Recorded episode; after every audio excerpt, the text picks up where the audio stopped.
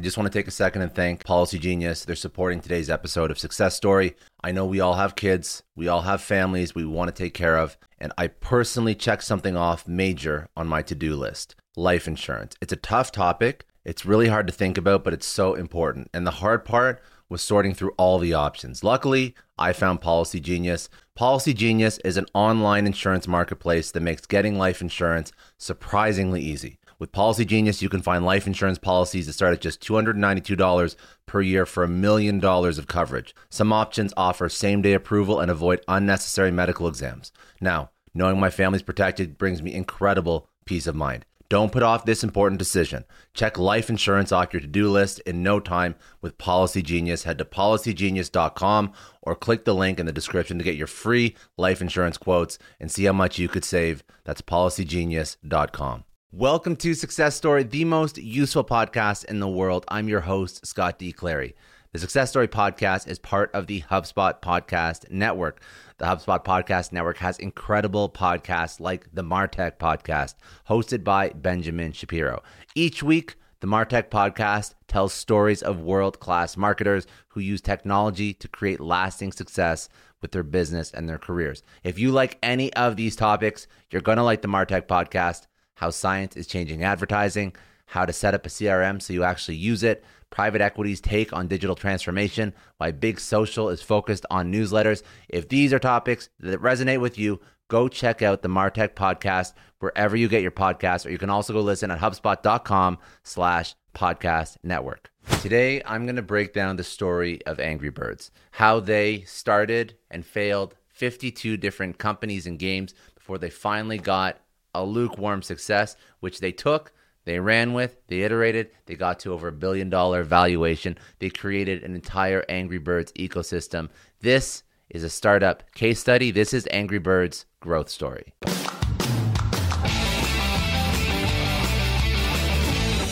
All right, so the story of Angry Birds, how they received multi billion dollar valuations, billions of dollars in revenue, hundreds of millions in downloads. What do they do? So, the idea of birds on slingshots trying to save their eggs from green pigs may seem like a rather strange idea, and it really kind of is. But if you've played any mobile games in the past decade, this idea is going to ring a bell. You recognize it, it's Angry Birds. It was the hugely popular game amongst players of all ages, all interests, but how did it actually achieve success? With such an odd game concept, you're asking how on earth did they manage to actually grow at the rate they did? Well, today I'm going to examine how this small Scandinavian company launched its app focused on birds fighting pigs, and they grew it into a celebrated global franchise with over 50 million downloads and 200 million minutes of daily gameplay. So, how did Angry Birds start out? So before Angry Birds, there was a web based game called Crush the Castle. The mechanics of this Flash game served to be the inspiration for the Finnish company Rovio Entertainment. See, back in 2009, Rovio was in a tough spot financially. They were struggling. Despite challenges they were facing, they continued to release new apps, new games. Angry Birds was one of these games they created when they were really financially destitute. And it's hard to imagine now, but when they actually launched Angry Birds, it was not a hit. It was a very, very apathetic response from the market towards the game. So they had to take this game that was released. They had no money. It wasn't that popular, and they had to they had to push it, they had to market it, they had to grow it to the point where it was featured on the App Store. And when it was featured on the App Store, that's when it became a quote unquote overnight success.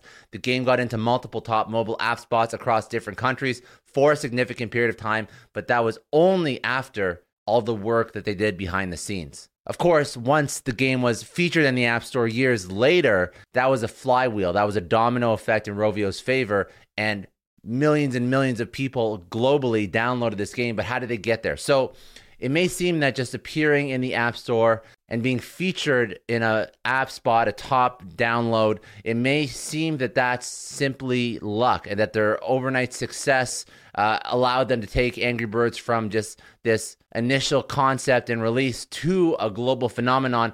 But that was far from the actual case. First of all, Angry Birds was not their first game. So Rovio was creating tons of games. The company had to work continuously for the success that they were able to enjoy with the Angry Birds franchise. And just to put it in perspective, by the time Rovio released Angry Birds, it was the company's 52nd game release. The studio persevered in the face of the lukewarm reception that Angry Birds received. It was their perseverance that pushed the game to achieve that success.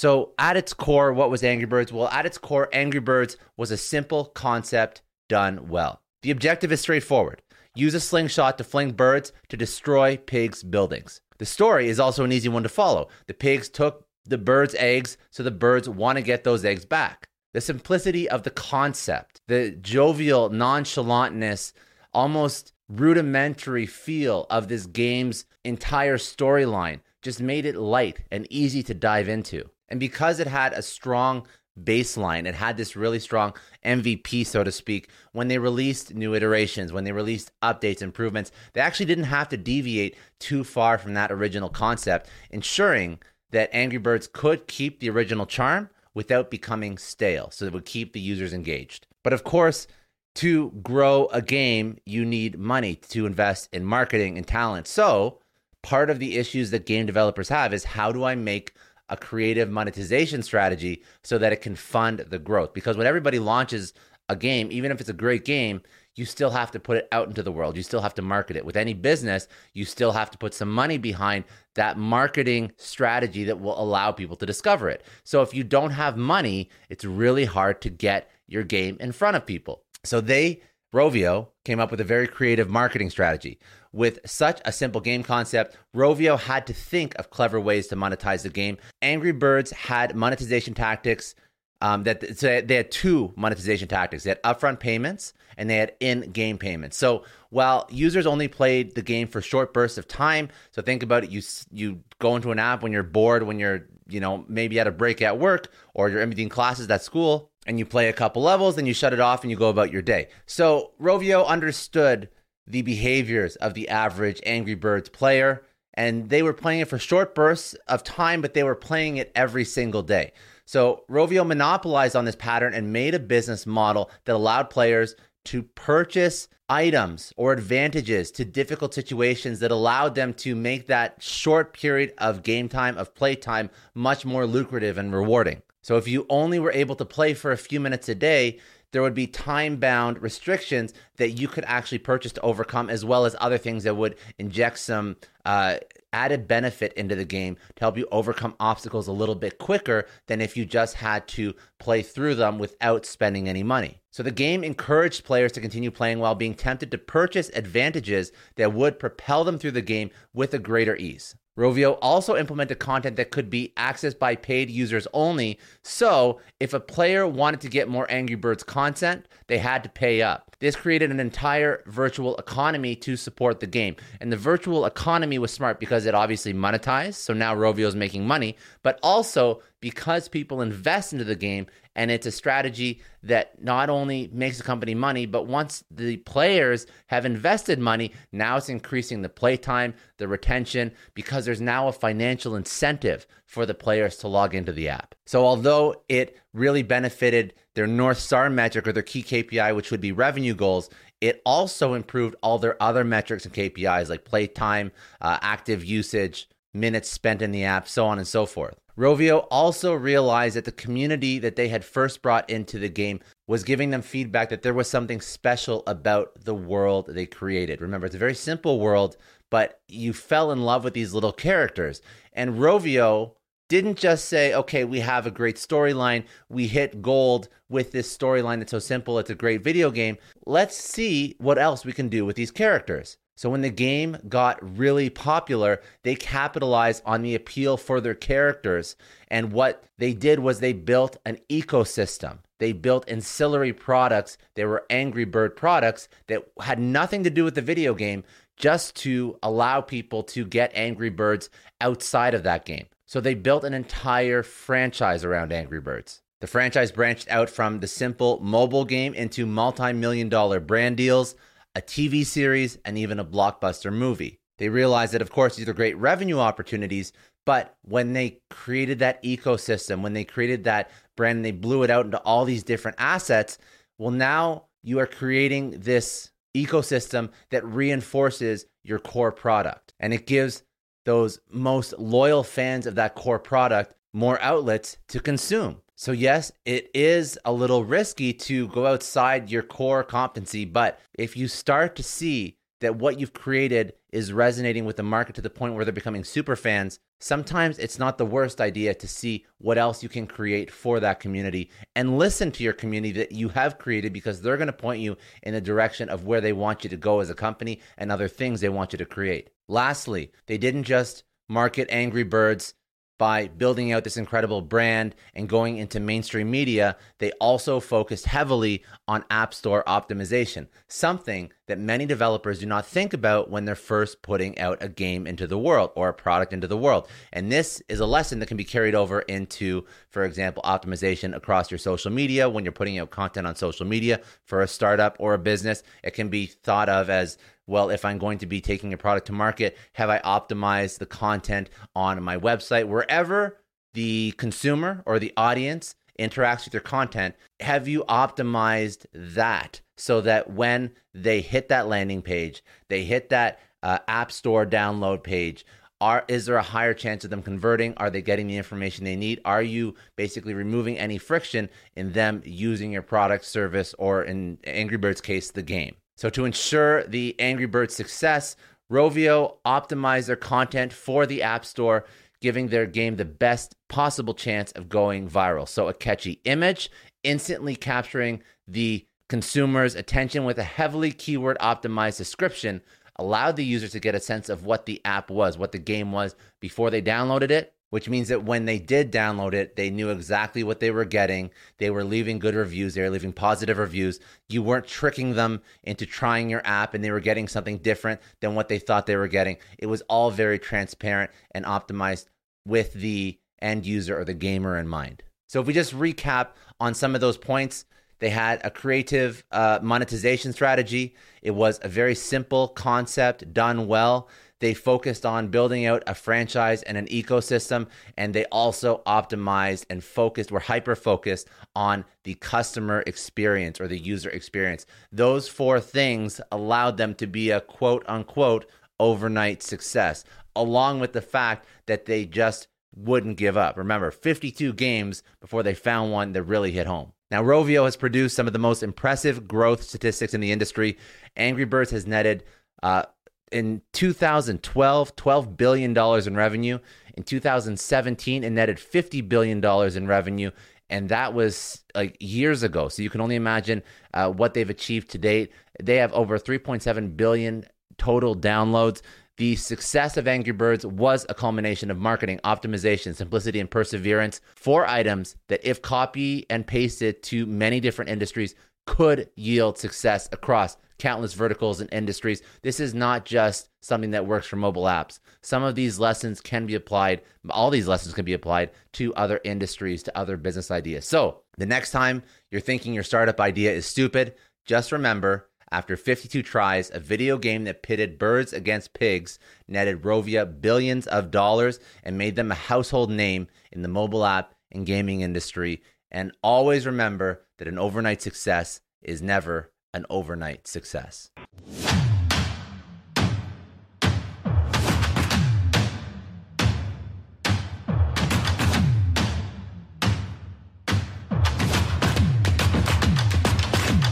I know a lot of entrepreneurs listen to this show, and NetSuite has been a huge supporter for entrepreneurs, for business owners, because there's one thing that we all know business is about making money and it's about your bottom line. And the less you spend on the nuts and bolts of running your business, the more profits you keep. But these days, everything is costing more supplies, people, shipping. It squeezes your margins, and I've been there, juggling multiple systems for finance, inventory, you name it each with its own costs and its own set of headaches. That's why I made the switch to NetSuite by Oracle. It's changed our company. Think about it. NetSuite is one of the top financial systems out there. It puts your whole business on one platform accounting, finance, the works, one data source for everyone There's no more mismatched info. And because it's in the cloud, it slashes your IT costs. No more servers, no more updates. Just access NetSuite from anywhere. With one integrated suite, your overhead drops big time. And here's the real win efficiency. Everything's connected in NetSuite. Costs are ridiculous lately. Find a proven way to reduce your expenses and get better performance out of your team. It's a no brainer, and that's what NetSuite offers. Over 37,000 companies have figured this out already. You have to join them. Right now, through to April 15th, NetSuite's got an incredible, flexible financing plan. Check it out and see the savings yourself at netsuite.com slash Scott Clary. That's netsuite.com slash Scott Clary. Hiring as a small business owner is a major pain. That's why LinkedIn is supporting today's episode. You need people with the right skills and experience, but finding them can take forever. It is incredibly frustrating to keep seeing candidates who just aren't a good fit, and that's why LinkedIn Jobs has been a game changer. Let me tell you a little story. We needed to hire a graphic designer, somebody with specific tech and software knowledge and the ability to truly understand our brand. And I started with all the usual job boards, and it's the same old story tons of irrelevant applications. No one's really matching my needs. I tried LinkedIn jobs and the quality of candidates was just on another level. People with impressive portfolios, relevant expertise. I finally felt like I was interviewing the right people. That's truly the power of LinkedIn's massive professional network. You're tapping into this huge pool of talent you simply wouldn't find on other sites. It's about finding those niche candidates you actually need. And with the right people in front of you, hiring becomes a breeze. Did you know that 86% of small businesses find a qualified candidate on LinkedIn jobs within 24 hours? That is how well their system works. Honestly, do yourself a favor and try LinkedIn jobs next time you're hiring. You can post your job for free at linkedin.com slash excellence. That's linkedin.com slash excellence. Terms and conditions apply, but it's definitely worth trying out. I don't know about you, but the idea of being harassed, scammed, or even worse, all because somebody found my personal information online, that's terrifying. Our political opinions, our addresses, even stuff about our families, it's out there for anyone to grab. And did you know that data brokers are allowed to sell information on over 98% of Americans? It's scary stuff. That's why I've partnered with Delete Me. I personally use Delete Me. They're a big friend of the podcast because I put myself out there online. So safety is a huge concern. It's really scary how easy it is to find someone's details and information, but Delete Me creates a layer of protection that we all need. You tell Delete Me what you want gone, and they make it disappear from those sketchy data broker sites. And Delete Me doesn't stop. They constantly monitor the web to keep your information off those lists. It's like having a privacy watchdog that never sleeps. You need to take control of your data and keep your private life private by signing up for Delete Me. They're giving a special discount for all Success Story podcast listeners. Get 20% off your Delete Me plan when you go to joindeleteme.com slash success and use promo code success at checkout. The only way to get 20% off is to go to joindeleteme.com slash success and enter code success at checkout. J-O-I-N-D-E-L-E-T-E-M-E dot com slash success. Hey everyone, I just want to take a second and thank the sponsor of today's episode, Heaven Hill Bottled and Bond Bourbon. Now, I don't have a lot of liquor sponsors on this show. Heaven Hill Bottled and Bond is actually one of my favorites. I've drank it for a few years now, and this is why we actually decided to work together. Heaven Hill Distillery, family owned since 1935, is a great entrepreneur story too. So there's five brothers. They filled their first whiskey barrels back in 1935, and their legacy still lives on today. Heaven Hill Bottled and Bond is aged over seven years. That's three more than required by the Bottled and Bond Act of 1897. This means the best quality, the best purity, and the best consistency. This is not just average bourbon. It's the winner of the double gold medals at multiple 2023 World Spirits competitions, and they've won the very prestigious Triple Still Award. It's a very big deal in the liquor and bourbon world. Heaven Hill Bottled and Bond boasts an exceptionally smooth oak flavor, while its aroma offers a sweet blend of caramel and smooth vanilla. If you love bourbon, you need to try Heaven Hill Bottled and Bond. Available nationally, look for a bottle at your local store. Heaven Hill reminds you to think wisely, drink wisely. Think back to your last few days in the office. Did any of them leave you feeling really accomplished? Not the kind of day where you're running around like crazy, but where you've made real progress on something that matters. Because being busy doesn't always mean being productive, and I bet you we've all been there. And maybe it's time to rethink what it means to get things done. Today's episode is sponsored by Belay. And what they help you do is instead of getting sucked into emails and to do lists, they help you delegate tasks and focus on big goals. They can connect you with top notch US based talent who are ready to take on those time consuming tasks that bog you down. Let's be real, there are way more important things you could be doing than bookkeeping or wrangling a packed inbox. They have virtual assistants to handle all of those pesky administrative tasks or accounting professional to take care of all your financials. But here's the best part you don't have to waste weeks searching for the right person. Belay's personalized matching service works quickly, sometimes matching you with the right talent to take stuff off your plate in under a week. Are you ready to try a different way of working? Check out Belay's list of the top 25 things you can delegate to a virtual assistant. It might just change your business and your life. Text success, that's S U C C E S S, to 55123 to get the list and to start transforming your to do list with Belay.